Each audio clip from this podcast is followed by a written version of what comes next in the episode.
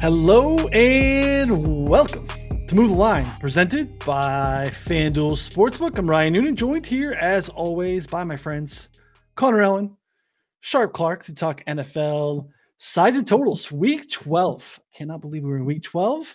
Connor, what's going on, buddy? How are we doing today?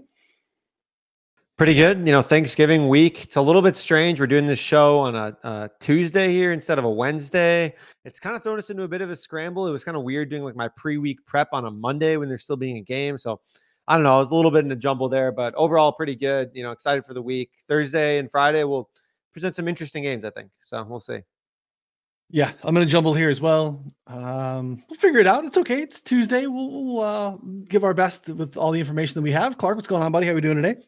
Good, good. Yeah, I'm a little behind too, but I've watched all the games that are relevant to what we're going to talk about today. So uh, I, I think I'm at least, I'll at least have something to say. Yeah, that's a big Tuesday uh, thing for me. And I was kind of out of pocket uh, with life things yesterday. So I feel like a little extra scrambled. Tackles are such a priority uh, for me and our subscribers. So I've tried to make up for that because you know, we're going to have four games. Uh, some are already out. So we're trying to catch up there. So feel just uh, a little behind, but we're going to do our best to give uh, you know, the you know, with what we have for information now, and very interesting market this week here as well. So typically here Wednesdays at 4 p.m. Eastern here, obviously a little bit earlier, but uh, you know, subscribe to our YouTube channel here at four for four bets so you don't miss a show. Should be able to find the podcast in your feed uh, this time Tuesday evenings a little bit earlier. Subscribe so you don't miss a show. This is free content. Uh, so supporting it goes a long way in helping us do all the cool things that we like to do here at four for four. Um, all the tools, all the stuff that we do, you know, content wise. Uh, again, thumbs up, subscribes go a long way more than you would think here too. So uh, don't forget two shows a week. Subscribing so you don't miss those. You're going to help get the Friday prop drop show as well. That's typically Friday afternoons at 3 p.m. Eastern. We're starting 30 minutes earlier this week because that's when the Dolphins Jets game starts. So we're going to try to get a little bit ahead of it, see if we can get some uh, Tim Boyle props or whatever's going to happen in that game. Um, join us again, subscribe to this channel here so you don't miss that. Uh, you can find the podcast there as well. Uh, the betting subscription is what gets access to our official picks, all the plays that we're making. You want to read everything that we write. Uh, that's paywall on the site. You need the betting subscription. The betting sub though covers everything that we do. And uh, like I was here, like trying to explain how great the deal was that we had last week. We are now in like freebie mode uh, at this point. We are in Thanksgiving mode, Black Friday, Cyber Monday deals, betting subscription. I think probably from here on out, I don't know how we can discount it more. It is 19.99 for the rest of the season. So again, you get all of November, all of December, all of January, and then all of February for all the sports that we're betting with a betting subscription. That's 20 bucks for you know three plus months of bets rankings articles tools projections the subscriber discord where we're betting you know horse racing. You can bet soccer in there. Uh, kevin o'brien and his he's doing great stuff on the nba side. You know that's where clark connor and i spend a lot of our time and uh, send all of our plays in there too. So 1999 you don't even need a promo code. You literally just go to 4for4.com slash plans buy the betting sub 20 bucks give us a test. You watch a show every you know every week. You kind of like us enough to come back most weeks. You haven't bought 19 bucks pretty low barrier to entry to come and find out if we are worth our weight at all. Uh, again for basically you know four months for for five dollars. If you want to do any of the pickup sites PrizePicks underdog vivid picks we have channels in there as well for play. So head over to 4for4.com slash plans. Sign up uh, more details here in the show notes all right as connor touched on it a day earlier uh, a little bit unknown in particular, like injury reports and such, uh, things that are vitally handicaps. So we're going to do our best here. We're going to start with a few of the Sunday games. If you're looking for our thoughts on the Thanksgiving and Black Friday stuff, you can check the show notes and skip, or just hang out until we get there. We're going to start with Jacksonville and Houston. Uh, Jags one and a half point road favorites here. Total's been on the move. We're up from 44 and a half in the look ahead market. FanDuel uh, has a 47 and a half. Basically, everywhere else is out to 48 and a half. Connor, what are your thoughts here on Jacksonville and Houston? It's interesting because in their last matchup, the Texans uh, scored 37 points, you know, went off. Uh, and honestly, I think in my mind have only gotten better since. Like, you know, continuously, it was a, I think it was a pretty rocky road. You know, in the beginning, we saw some highs, we saw a couple lows here and there. Um, but just lately, it's been everything's clicking and everything's moving forward for this Texans team. Uh, and now on the other side, we have Trevor Lawrence and this Jags offense here. Uh, with the the factor of getting Zay Jones back has opened up Calvin Ridley for a ton. Like he was uh, traditionally, or like at least lately, without Zay Jones, has been running clear out routes, running down the sidelines. But with Zay Jones back, they've been able to move him around a little bit more. So it gives Trevor Lawrence more optionality there as well. So I kind of lean towards the over here. I don't have too much of a take on the side. Like if I had to pick a side, I guess I would probably pick the Texans at home, but um, I feel like that seems a little bit square to be honest at this spot. Um, so I, I would just lean towards the over here. Yeah, Clark is an impressive bounce back win for the Jags. You and I, I think, were on that side last week there too. Uh, I don't think beating the Titans is impressive per se, but they really dominated in all facets of the game. That's what you would want to see for a team that we want to. If you want to think that they're a contender, if you want to think that they are probably the right team to back in the division, well, Houston had a pretty nice win as well. Like Cardinals are kind of plucky now with with Kyler back. Um, this is uh, interesting comparative to what we saw back in week three. Like the Texans won comfortably back in week three. They got to a 17 zip lead at the half, extended that out. They won 37 17. Divisional prices right now Jacksonville minus 250 on FanDuel, Houston plus 240. Best number there on Caesars, I think, is also an interesting way to kind of cap this game. And if you had a, a particular lean, yeah, I, I, agree. And if the Jags win this, I think the division is theirs. Uh, they're playing in Houston, obviously, but we saw all the things that we wanted to see from the Jaguars last week on offense. With Zay Jones back, they you just like Connor said, they started using Calvin Ridley in better ways. He is the key to their offense, I think. I think without getting Calvin Ridley involved, they're just not good enough to make a run in the AFC. But if they get it going like they did last week against the Titans, and the Titans offense sucks, but their defense is still pretty decent. So it was an impressive showing from the Jaguars offense. Uh, now they have to go on the road against Houston, and I think this is a very plucky Texans team. I understand why uh, this line is as low as it is, but there has been a little bit of Jags money in the market, and there's been a little over money in the market. The over money I get because we see the Jags offense clicking, we see CJ Stroud and this Houston offense clicking, so there there should be points here. But the Jags money I think is a little aggressive because you know ultimately CJ Stroud's arc as a player is still you know going up. Like his comfort in this offense, the receivers are getting healthy. Um, Noah Brown missed last week, but he had Tank Dell and Nico Collins and Robert Woods. May have all four this week. Uh, the run game was actually starting to work for the Texans. And, you know, granted, it was the Cardinals defense and the Jaguars defense has been much better. But I think this is a, a Texans team that is on the rise. There's every reason to think they're going to get better as the season goes on. Um, and so if the Jags hadn't have looked so good last week, I think I would find myself on the Texans. But this is probably a pass for me at, at current numbers again lean over, but the money's already come in and pushed it up past the value number for me. It's two pluckies in in one little thing here. I, the, I said the Cardinals were plucky, Texans are plucky. So yeah, I mean, um, any interest in like in teasing this? We're kind of in the spot for you know if you had any Texans love, Clark. Um, you know they're kind of in the right place where we'd want to consider that. Yeah, I would definitely consider one and a half to seven and a half for a teaser leg on Houston. I like that look a lot.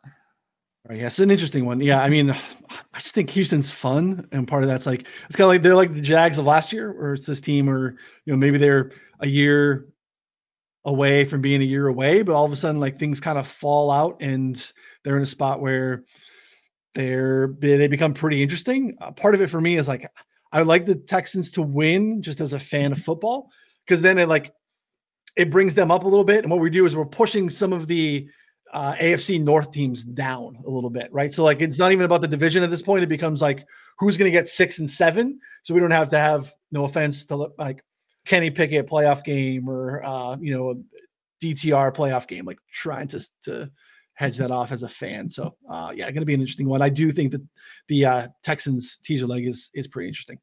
It's also right, crazy how how you mentioned uh, the Texans offense here it's like you're like, oh, Nico Collins, Tank Dell, Noah Brown. Like at those at this point, those are like household names, you know. But like heading into the season, you're like, look at these scrubs. You know, you're like, who like uh, who's he gonna throw to, even if he is good? And turns out everything is just clicking. Like CJ Stroud's ball placement is incredible. These receivers are getting open. You know, a lot of uh the Bobby Slowik's play calls and designs are great, where he's like able to go through his reads. It's just like it's magical what can what can happen when there's multiple good facets in place there. Yeah, and this is kind of the Tank Dell game uh, where he really emerged in that first game. Is he uh, against the Jags? He kind of blew up in that game. I think he went for like six and one forty five or something like that. So uh, yeah, he's he's talented, small guy but talented. You know, uh, just fun to watch. All right, next New Orleans in Atlanta. Uh, this is again shop around if you have a lean. FanDuel has the Falcons as a one and a half point home favorite here. There are other books like DraftKings and MGM that have the Saints favored by one. Total sitting at 42, 42 and a half. Another crucial division matchup here. Uh, both clubs coming off of a week 11 bye, which I think is interesting. The key news here to monitor is New Orleans quarterback situation. We already have the answer on the Atlanta side. It is Desmond Ridder's gig again. For the Saints, Derek Carr is dealing with a shoulder injury and is in concussion protocol. They also, before the bye in that last game against the Vikings, lost Marshon Lattimore and Michael Thomas, both to multi-week injuries. So it's Tuesday. Injury reports are really light on a Tuesday because most teams are off or you know limited or whatnot. It's film day and stuff, so we don't really have first injury report until Wednesday um, in most instances. But Lattimore and Michael Thomas are out in this one. So uh, what do you think here, Clark? What do you think? This is you know kind of a another very similar situation to the, the games we just talked about. Yeah, where the slightly better team is on the road, so so the spread is yeah. like virtually zero. Well, I guess let's um, start with what I, if it's what's the where do you see the line if it's Carr or Jameis? Like, what do you think the impact is there? I think this is a Derek Carr line. Uh, Jameis did not look good in relief of Derek Carr in that game. Um, I also didn't think he looked particularly good earlier in the season when he came in. He's too inconsistent, too indecisive.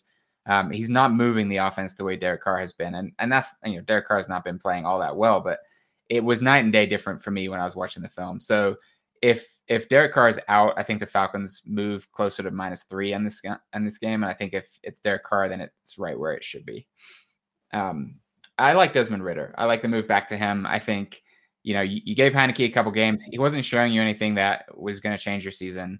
You kind of know who Heinicke is at this point, whereas Desmond Ridder still I think has a little bit to prove.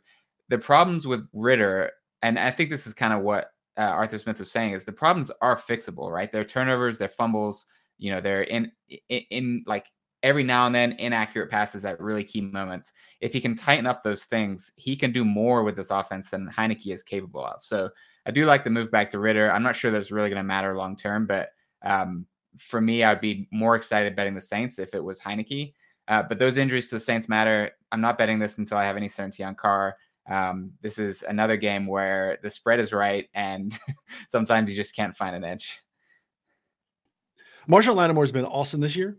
He's he's kind of been, I think, he's grown into like a little bit of an overrated cornerback over the last couple of years. A lot of the metrics this year are saying he's probably a little bit underrated. He's been he's been fantastic. Um, so it's an important loss for them moving forward. Connor, any thoughts on this matchup here? Yeah, kind of like the under. I, I, don't know. I thought the 42 and a half seemed a little bit high for two teams with, I mean, uncertainty at quarterback uh, on both sides. We know that Atlanta is going to want to run the ball regardless. Uh, and Saints run defense has been pretty solid here, second run to EPA per play.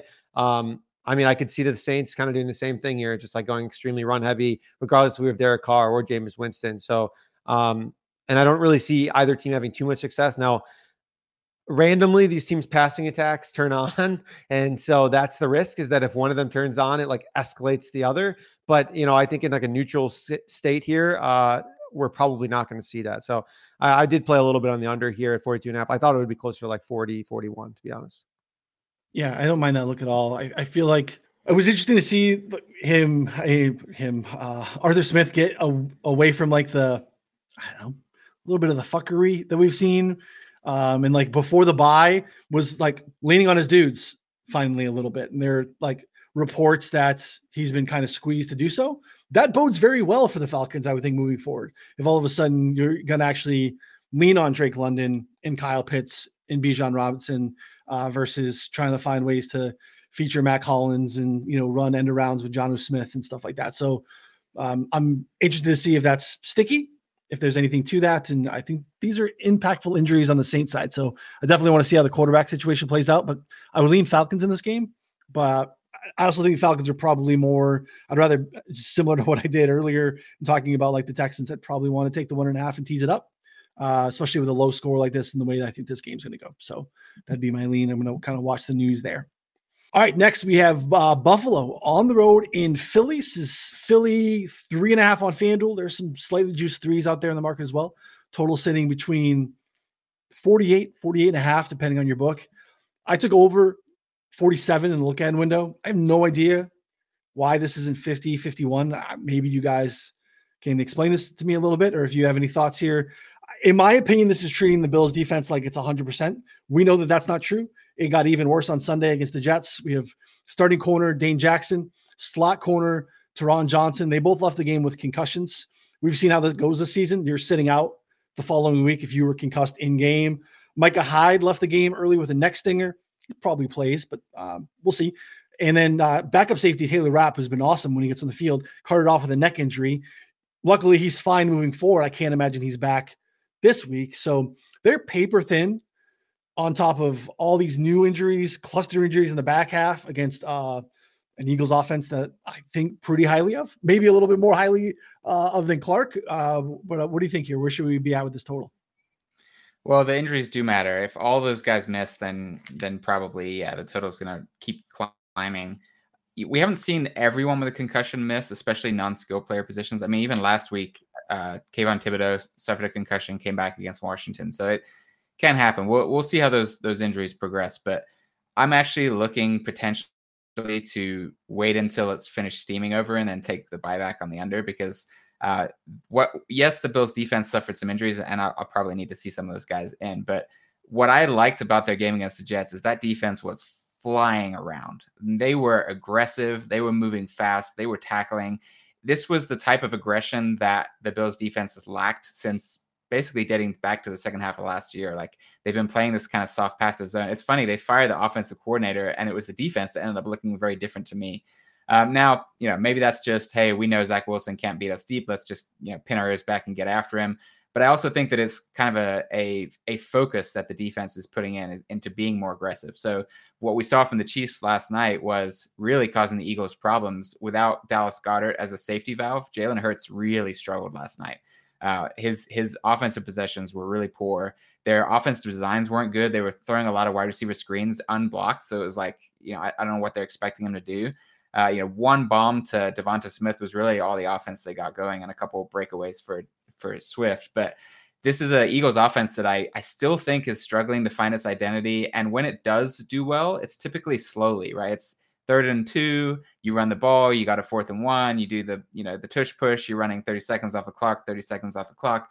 Um, the only time that I really fear over is an Eagles game is when the Eagles are trailing because they can put up points in a hurry when they need to. We saw that last night. So um, if if I don't think the Bills are going to take a lead in this one, which I don't I don't think they will, I think this is the kind of game where the clock just keeps ticking and and the Eagles, you know, kind of inconsistent offense. The Bills have also struggled on offense without Dawson Knox. They've been limited in what they can do on offense. And if it wasn't for and again a, a deep pass from Josh Allen last last week against the Jets, the Bills offense really didn't do all that much. So these are two offenses that I think are getting a little too much credit in the marketplace still. So depending on those injuries, I I might be looking to play the under. Hey Connor, we don't care about uh, just one Devonta Smith, you know, bomb being uh, all it took last night, right? Cash some money there. Yeah, no, that was that was nice, but I I kind of disagree with like a lot of what you just said there. So, um, I thought the Bills Bills offense played pretty well against the Jets, considering they avoided the teeth of the defense, like the outside corners. They threw zero targets to Gabe Davis. Stefon Diggs wasn't even that involved. Uh, Dalton Kincaid played fairly well, 46 yards, but Shakir had like another big day over the middle. You know, had a couple of catches before that. Um, so I thought that that was Joe Brady scheming up to avoid, purposely avoid uh, the toughest parts of the Jets Jets defense, which in my mind was really encouraging. Um, and so, and and personally, I I just I think that the offense is way better without Dawson Knox. I think the whole twelve personnel shit like wasn't even working like at all. Um, so I, I'm like way in a different boat on that aspect. Um, but the other side too, like this Bills defense has been bad for like six weeks, and then they just like cleaned up on the Jets and they're now injured. So like they were already injured and like they I mean they were playing terrible for like 5 6 weeks. Like they were like bottom 5 in basically every metric and then cleaned up on the Jets. They looked awesome. I will give you that 100%, but I put zero credit into that because I think the Jets offense stinks out loud. Their offensive line is banged up. Their Zach Wilson is horrendous. Um, so I don't know. I see it completely differently. I think that they're like it doesn't mean that it's going to go over, but I I really like the over here. It's still even a 48 and a half just because of this Bills defense. And I think the offense is interesting. Yeah, I, I, think the number on that. I think the number is the key, right? Like NFL totals have been lower this year than they have in previous years because it's been really hard for teams to put up points. Like we saw last week Cardinals Texans, right? Everyone was on the over. Like, look at how these offenses are going to move the ball. Game ended with what, like 39 points. It was like they weren't even close to the total. Uh, 36 points, maybe. It, it, these, it's really hard. Like NFL games, for whatever reason, the way defenses are playing, the way you know they're being called. I don't know what it is. I, I have some theories, but we don't have to get into that right now. It's making these high totals really, really hard to hit. And so when you're getting a total that's you know getting close to 49 now, maybe it does touch 50 if these guys are out. Like we're talking about everything having to go correctly. Like last night, you know, the Chiefs moving the ball well, fumble on you know on the 10 yard line interception in the end zone it kills like a half a quarter of the game like that one drive is just zero points for half a quarter of the game and when you start to add those up over the course of a game it's really tough to hit those high numbers so i'm not necessarily saying oh the bills defense is you know gonna dominate this matchup against the eagles it's just I think there's reasons to put doubt on both of these offenses, especially the way the Eagles defense played last night. They're really coming together. Uh, and both these defenses have been reinforced with free agent acquisitions. So I think the Bills losing those players early was really tough for them to handle in the first couple games, but they've been building back up. And I, I think they're better than their numbers have been the last few weeks. Uh, not so much like before that, but I think they've been trending up in a way that doesn't necessarily show up in the metrics. And so that's what I'm expecting to continue. Yeah, I love the over. Um, I have a lot of belief in both the offenses having success here. We've seen the Eagles have times this season where, you know, we've had uh, the Commanders game is the one that always comes to mind. I think they scored like 37 points. They had two fumbles at the goal line still, and they still just, I know, the Commanders are, you know, a unique, I don't know, like an outlier, but they're one of the worst defenses in the league. Yeah, I think maybe saying Buffalo is one of the worst defenses in the league is probably a stretch. It's not something I'm, I'm like confident doing, but I think that they're not very good, and I think that uh, we're you know drowning in a little bit of the Jets film, um, which Zach Wilson will uh, you know I think make you feel like they're a little bit better. And again, like I think part of the Eagles' defensive success last night is more just drop balls, the Chiefs kind of not having you know a groove in that game, and yeah, I the, the Eagles team total is available on FanDuel 25 and a half, 26 and a half um, on DraftKings. I mean, I absolutely love that bet. Yeah. yeah. This is a hat bet. Yeah, it might be. Oh, man. I still can't believe that Clark missed uh, Kansas City bet last last night. I mean, that was I like uh, the Chiefs should have scored 30 points. Like, I mean, I that's literally MVS. By the way, MVS sucks. Like, he might be one of the worst wide receivers in the league. Like, I, he's embarrassingly bad. The Kelce fumble Awful. was worse, and the even yeah. the fourth down and 24, like he hits Justin Wilson in the hands, and it's like, yeah, yeah. I mean, Mahomes a pick in the end zone. He threw a pick yeah, in the end zone. in the end zone. I mean, it's, that's like never. I, I, feel good about my handicap. I feel good about my handicap, but you lose games like that, you know, it's it's fine. Get back to me on the hat bet if you want the under on the Eagles uh, team total. Um, yeah, it's uh, uh one of my favorite bets. We'll, we'll sell on a number offline. Okay. All right. Uh, now let's move on to some of the uh, Thanksgiving and Black Friday stuff. Three Thanksgiving divisional matchups. Uh, another one on Black Friday. We are kind of talking earlier. I think there are good teams in action, which is which is good. But I I think we could be looking at four clunker island games over the next few days. It'd be interesting to get your guys' thoughts here as we kind of buzz through these a little bit. Green Bay, Detroit's the first one, as always. Uh, we're not kind of in, you know, usually kind of a stinker. Like that could be the travel game, or you can help your wife get prepared, or your significant other get prepared for whatever's going on in the kitchen. But like Lions games now are kind of fun to watch, especially when they're home. Seven and a half point home favorites here. Total's been a popular early look, 44 and a half on the look ahead window. Now with the 46 and a half on FanDuel, 47 and a half out there in some other shops. Connor, for me, this is Lions or nothing. I'd love to get your thoughts. I think Chicago is a little frisky now. Goff turned it over a bunch. But I think it was good to see the Lions bounce back. Like historically, that's a game that Detroit kind of folds like a cheap shirt. Um, I think they're going to have to tighten up things defensively when we get into like the later part of December and January. If we're going to talk about them actually being NFC contenders, those questions don't need to be answered here uh, against the Packers necessarily. Aaron Jones out. I think we've kind of seen that this year already. It's not been great on the Packers side. Uh, what are your thoughts on this matchup? Yeah, I, I don't have too much of a take on the game. I, I do think it's interesting. Detroit secondary was pretty overrated a couple weeks ago. You know, they're like numbers like top eight, top nine in most metrics. And I think that we knew that was fraudulent. And that's kind of been the case the last couple weeks here. Um, and we've seen other teams have success. Now, I guess how does that translate to what we saw from Jordan Love? Like in the last game that they played, they were down 27 to 3 at halftime. So like third, and they cut it to 34 to 20 at the end of the game. So, but I mean, he was throwing basically the entire game, which I don't know if that's really where they want him to be. So it's like really, I think puts a major asterisk on, uh, you know, his efficiency numbers and for sure his total counting stats. Um, but I'm not really sure that there's like a great way for them to attack this Detroit team in general because Aaron Jones is out. Um, like AJ Dillon is one of the least efficient running backs in the NFL at this point, and Detroit's run defense has been pretty solid, uh, you know, on the whole season. So it's like it's going to have to be on Jordan Love consistently moving the chains early in the game to make sure that they stay with the game here. And Personally, I don't have enough faith in that to happen. If I did, I'd probably take the Packers at seven and a half here, but I don't. Um, so for me, it's kind of just a stay away. I guess I would lean over here. Another note too: Lions in their last game against the Packers ran the ball 43 times, lowest pass rate in the league of that week. But they also like ran it early too. It wasn't just when they got up; they just like ran the ball David Montgomery. Probably going to be more Jahmyr Gibbs this time. So um, not too much of a take on the game, but that's just kind of how I see it going. Clark's going to be on the Packers here. Am I right? No, no, no, no. I wasn't shaking my head. I, I think the Lions offense, there's every reason to anticipate that they just roll this matchup. I mean, playing at home, they're healthy for the most part. They beat them last time because they won in the trenches and they were able to capitalize downfield when, you know, when they were running the ball successfully, forced Green Bay into tightening up at the line and it just opened everything up. It was like everything they wanted to do worked against them last time. And I I didn't see any adjustments in game that the Packers were able to make to kind of stop what the Lions were doing. I haven't seen anything in the game since to think that the Packers defense has figured anything out. Joe has no idea what he's doing.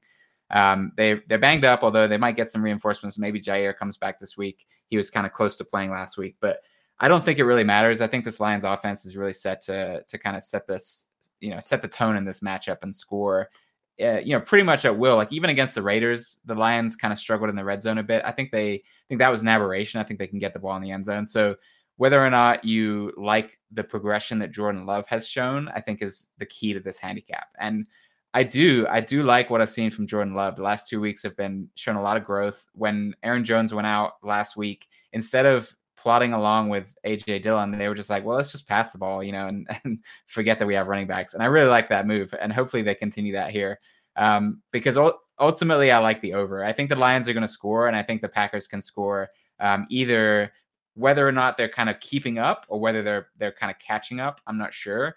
Um, and I think the spread is right right at seven and a half is like the exact median spread for me. Um, but I think the over is still exploitable even at 46 and a half. Even at 47, I would I'd play it, but at 47 and a half, it, it's too high for me. Sanding out free teaser legs. I mean, Lions one and a half. Um, I think is a is a great look here. All right, uh, Washington is on the road in Dallas. Dallas a 10 and a half point favorite here on FanDuel. 11's in the market as well. Uh, total is 40 and a half. Dallas has been a buzzsaw of late. Now they've been dominating bad football teams.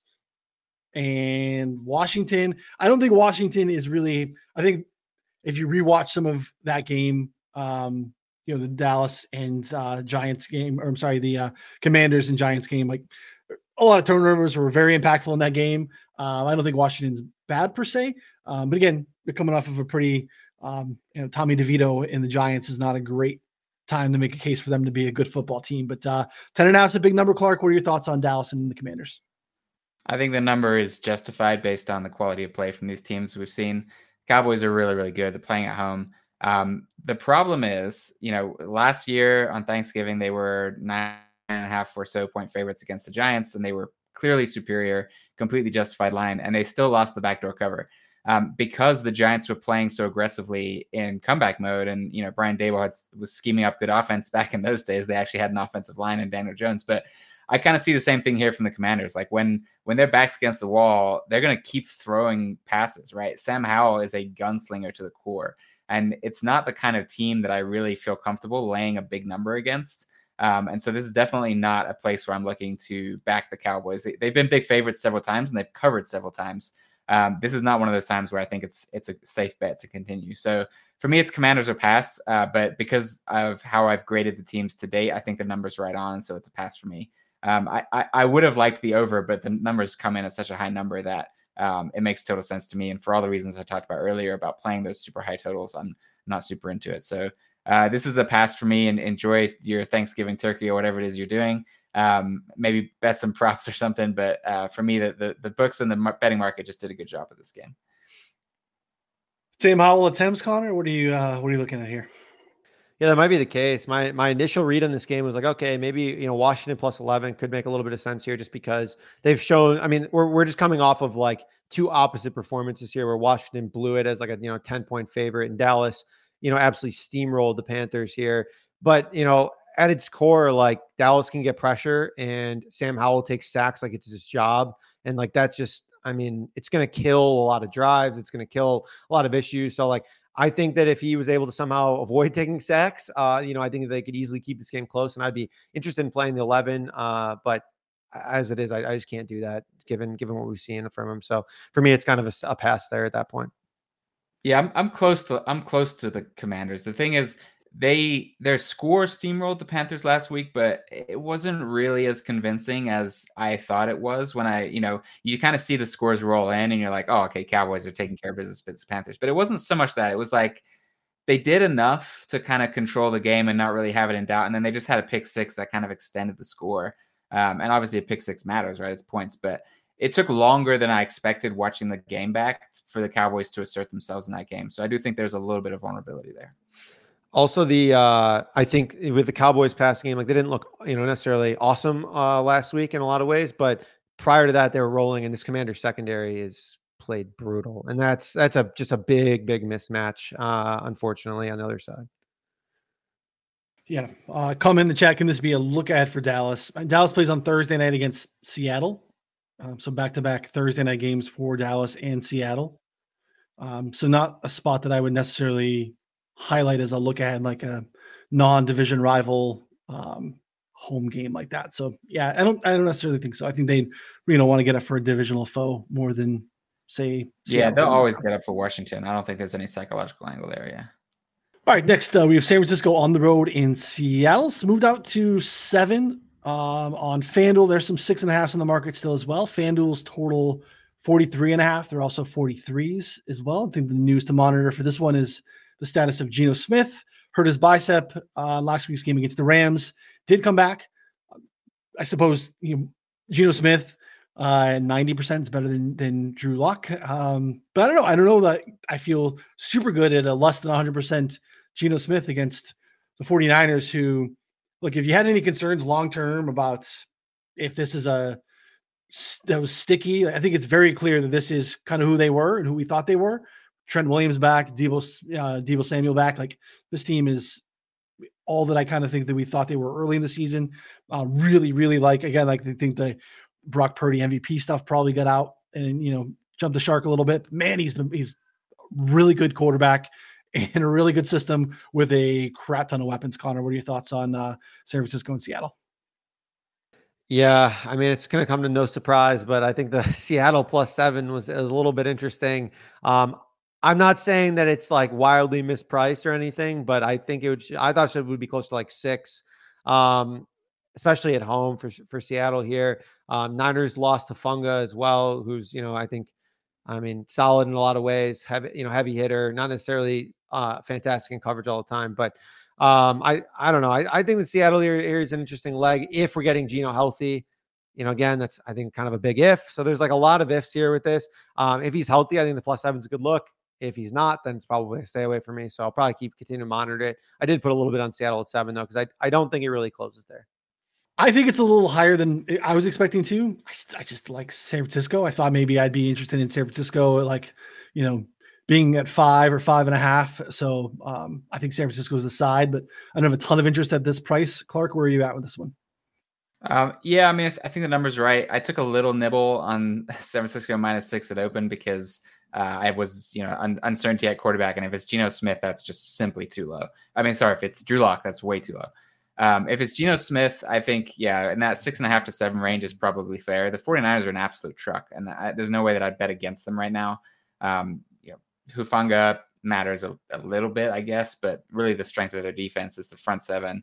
Um, and so I think Geno Smith has been a quarterback in the last two years that has big splits in his play when he's playing against really good defenses. And I do think the 49ers is a really good defense. So uh, it's not a situation where I, I, want any action on Geno. And, you know, 49ers come out and score a touchdown early. I, I, think this is kind of the game where we turn it off by halftime because it's you know we've seen this film before. Like we saw it in the playoffs last year. The Seahawks made a game of it for a half, and then it was like, wait, how did the Niners win by 20? Uh, I think that's the disparity between these teams, and I think it's the same this year as it was last year. So not looking to get involved on the Seahawks. It's just a question of Geno Smith and Price for me on the Niners. Tryptophan starts to kick in, things start to slow down. You know, you second, you know, visit up to the dessert table. It's this starts to like crawl out to like 20 points, 20. Yeah, it's a, it's a, we'll watch the second half uh, another time. So maybe before we watch this next game, because we have a Black Friday game, uh, Friday afternoon. The Dolphins are in New York against the Jets. This was six and a half in the look ahead market. Uh, now the Jets are changing from Zach Wilson to Tim Boyle, and it's ballooned to nine and a half. Uh, 10 uh, in most spots. Nine and a half is on FanDuel. Total is down at 41.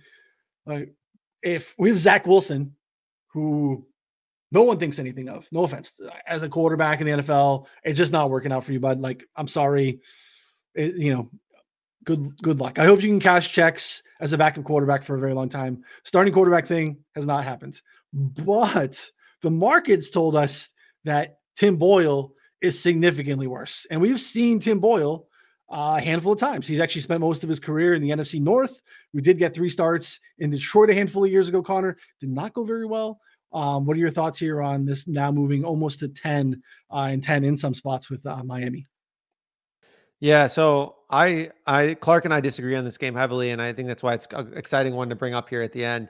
Um, my handicap revolves around a couple of things. So not just Tim Boyle being, you know, arguably one of the worst starter that we've seen this season, uh, you know, at this at this point, because we look at his career NFL stats 60% completion rate, three to nine touchdown interception ratio. Yeah, nine interceptions, 5.1 yards per attempt. I mean, easily the worst starter in the league uh, if you put it out over a full season. College stats, three years at UConn. You know, maybe he was better in college, 48% completion rate, four and a half yards per attempt, one passing touchdown in three seasons, and 13 interceptions.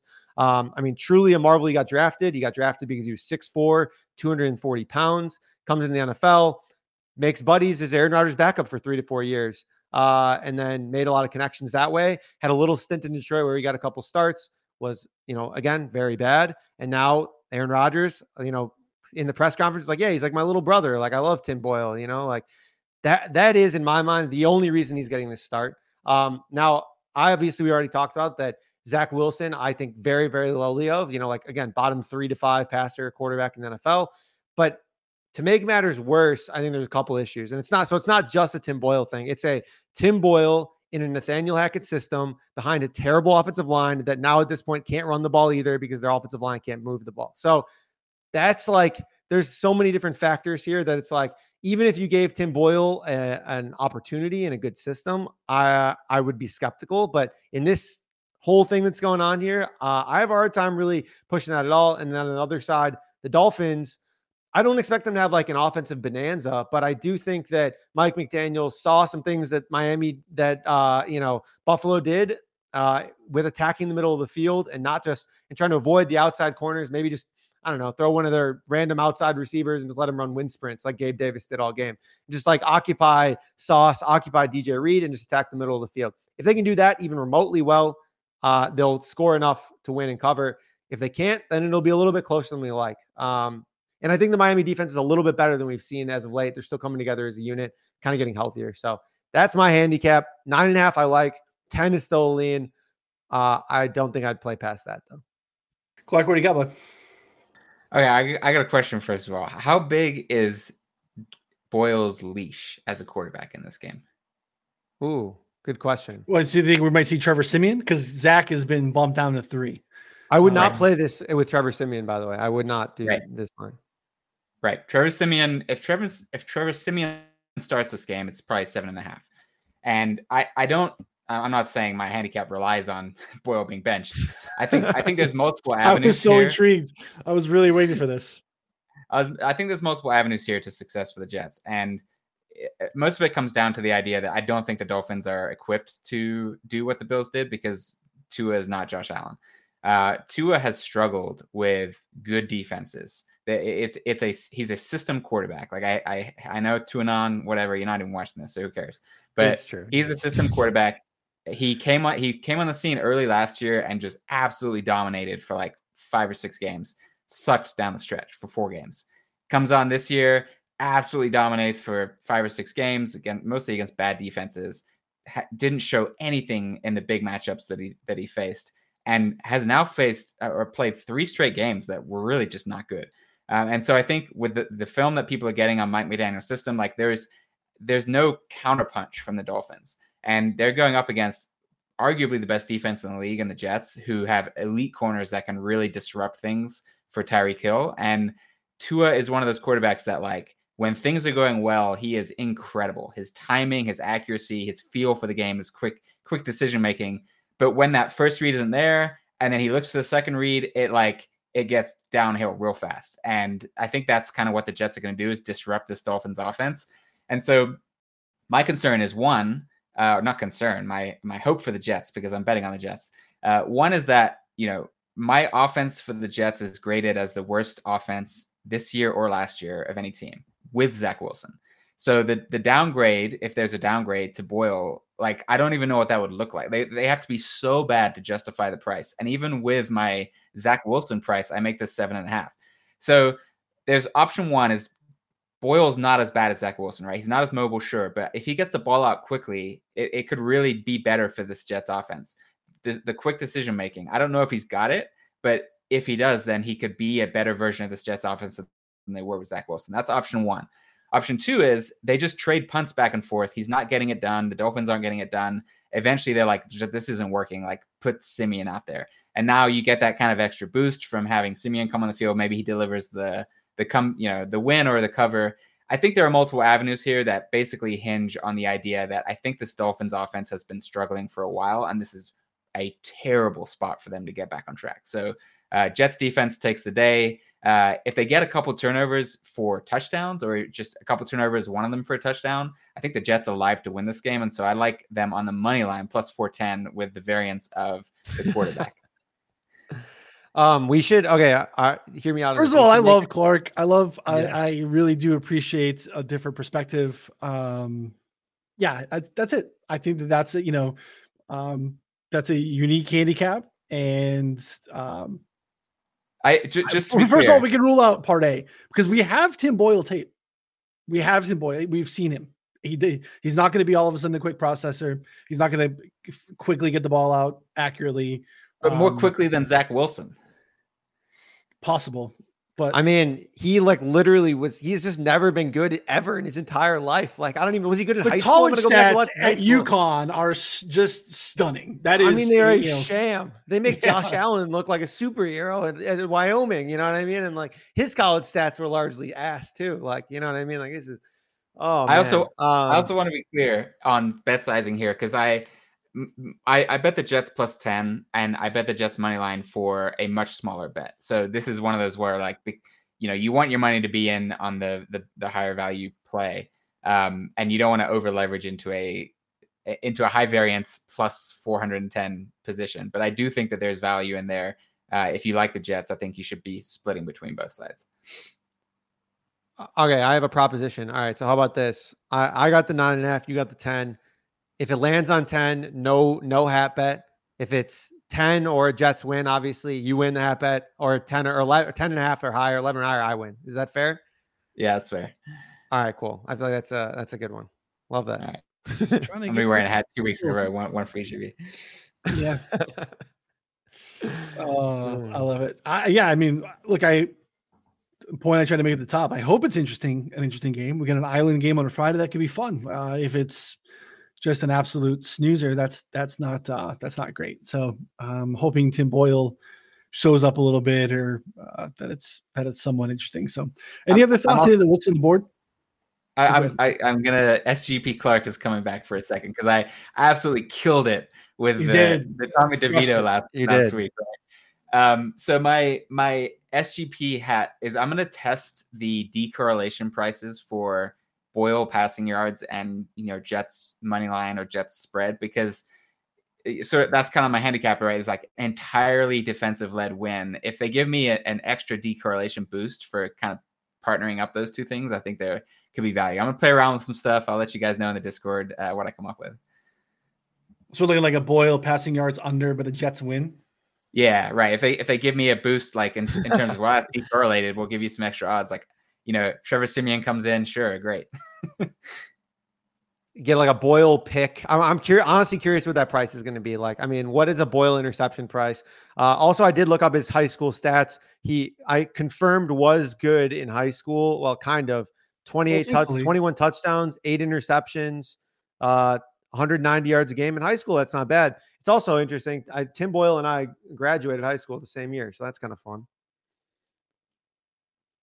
Did you look at that? Yeah, I I feel like I'm I'm I don't feel bad now. I'm not like punching down like some young guy. Like they were the same age, you know. Like yeah, fuck you, no- Tim. nobody's nobody's worried about Tim Boyle. He's doing fine for himself. Yeah, And he'll go gonna you know, some delivers the win. ayahuasca. yeah, whatever he's doing with Rodgers, um, you know, mushrooms and wh- however they bonded, I'm sure they're uh, they'll be fine. Um, Patriots shouldn't be three and a half point favorites against anybody right now. Um, I was wondering about that. they shouldn't. They have no business being three and a half point favorites against You're right. anyone. You're right. Noonan, you're right. They should be six point favorites. Oh. I thought you were gonna back your boy Danny. oh, No, man. no, no, no. Tommy DeVito is about to get his face ripped off by the Patriots. Uh, who, who- by who? Who on that defense is ripping faces off? No one's ripping faces off on the defense anymore. Yeah, but they played. They play cover. They they play, play disciplined in coverage, and the only thing the Giants were able to do against the Giant or the Commanders was capitalize against blown coverages and have Saquon Barkley make six sideline catches. Like that's not going to work against Patriots. He takes nine sacks against that pass rush in Washington. Like, good luck against Bill Belichick with two weeks to prepare. And Bill Belichick, I'm not buying the whole Patriots are tanking thing. Like Bill Belichick has too much pride. This is this is a game we always talk about how much we love backing Bill Belichick against inexperienced quarterbacks. Like Tommy DeVito might be a dream for him. Like this, this. I mean, ults are in play. This could get ugly. I like it when he has dogs to go get the job done. Right now, he does not have. I God, I hope they lose. I really hope that they lose this football game. Uh, be Patriots like fantastic. quarterback. That's it. We, we don't even know. Bailey Zappe. I don't Um, care. I don't care. Cunningham. I don't even know. Yeah, I get it. I get it. It's a look. I think it's a. We're gonna. I don't want to get into draft talk. We're six months away. It feels like a like a three dog draft. Um, there are like three stars. You want to be in the top three. Yeah, don't mess that up by winning a November game against the Giants and costing yourself a, a top three pick. Uh, yeah. Connor, any thoughts on uh, on the board here for week twelve? Uh, no, but I have a ticket on Patriots' worst record that you guys laughed at uh, in the preseason, uh, as well as Titans' worst record, which is still a long shot, and Giants now. So I really need the Panthers to step it up, man. Um, you know, This yeah, could be the like- week. This could be a week. Yeah, against the Titans, this would be a pivotal week uh, for me. That really help that ticket. Gonna yeah get a dub here. I don't know if you saw Kevin Cole, one of the data guys, tweeted out a chart. It's like uh, for rookies in their first ten games, it was like uh, PFF grade and then like EPA per play or something like that. And there was like different buckets uh, of you know like basically that I like outlined. And Bryce Young was obviously in the lowest bucket of like ten guys, and the best guy in that bucket was Josh Allen, which Bryce Young obviously has none of the same attributes, and like that that's just not even on the spectrum. And then the next bucket, which if you want to lump in, there's like 25 guys. The next guys we're talking about like Derek Carr, maybe Andy Dalton. Like these are guys you don't really want to aspire to be that you're not super stoked that you spent a first overall pick on. So things are not rosy right now for Bryce, and I'm worried, but at the same time, I'm not running to lay four with the Titans there. But I, you know, I, I don't really have too much, uh, you know, across the board this week since we're on Tuesday. But I wanted to add that on the, the Panthers Titans game there because I need I need a big Panthers dub, but I have literally zero confidence in it. Yeah, it's Panthers or pass. You can't can't lay forward the Titans. I don't think. I strongly agree with that. Yeah. Yeah, you Which just you can't with the Titans right now. The, the Will Levis roller coaster, by the way, has not been that fun lately. Uh, you know, I was very excited to Mm. hop on, and it's been like uh, the lamest ride in the in the ro- in the park lately. It's not I, not been. I had someone message me that was like, "Hey, I s- you know, Jags Titans box score looks a little misleading. Like they had you know 5.6 yards per play or whatever." And I'm like, "Yeah, they had two bombs at- at- when it was already a 27 point game. Like they weren't able to do anything outside of that." Yeah, not good, not good. Oh, all right. Yeah, like I said, Tuesday, that wraps us up. That's the best uh, that we could do for now. But again, uh, more to come uh, on the site and in the Discord. Again, if you missed it at the top, 19.99 for the rest of the year. Um, no promo code even. You just head over to BetSperts or Bets 4for4.com uh, slash plans. BetSperts is our parent company. Um, go to betspertsgolf.com and buy a subscription there too. Um, 4for4.com slash plans. No promo code 19.99 for our betting subscription. We'll take you through uh, the end of February to continue to access all that we do and all the uh, the bets that we have over on 4 for 4. So good stuff as always. Uh, for Connor and Clark, I'm Ryan. Uh, we will see you on Friday, a little bit earlier for Prop Drop. Enjoy your Thanksgiving, whatever you do with your family or whatever you do to celebrate. Hopefully, you're off work and you enjoy yourself. Uh, next time. Thanks, everybody.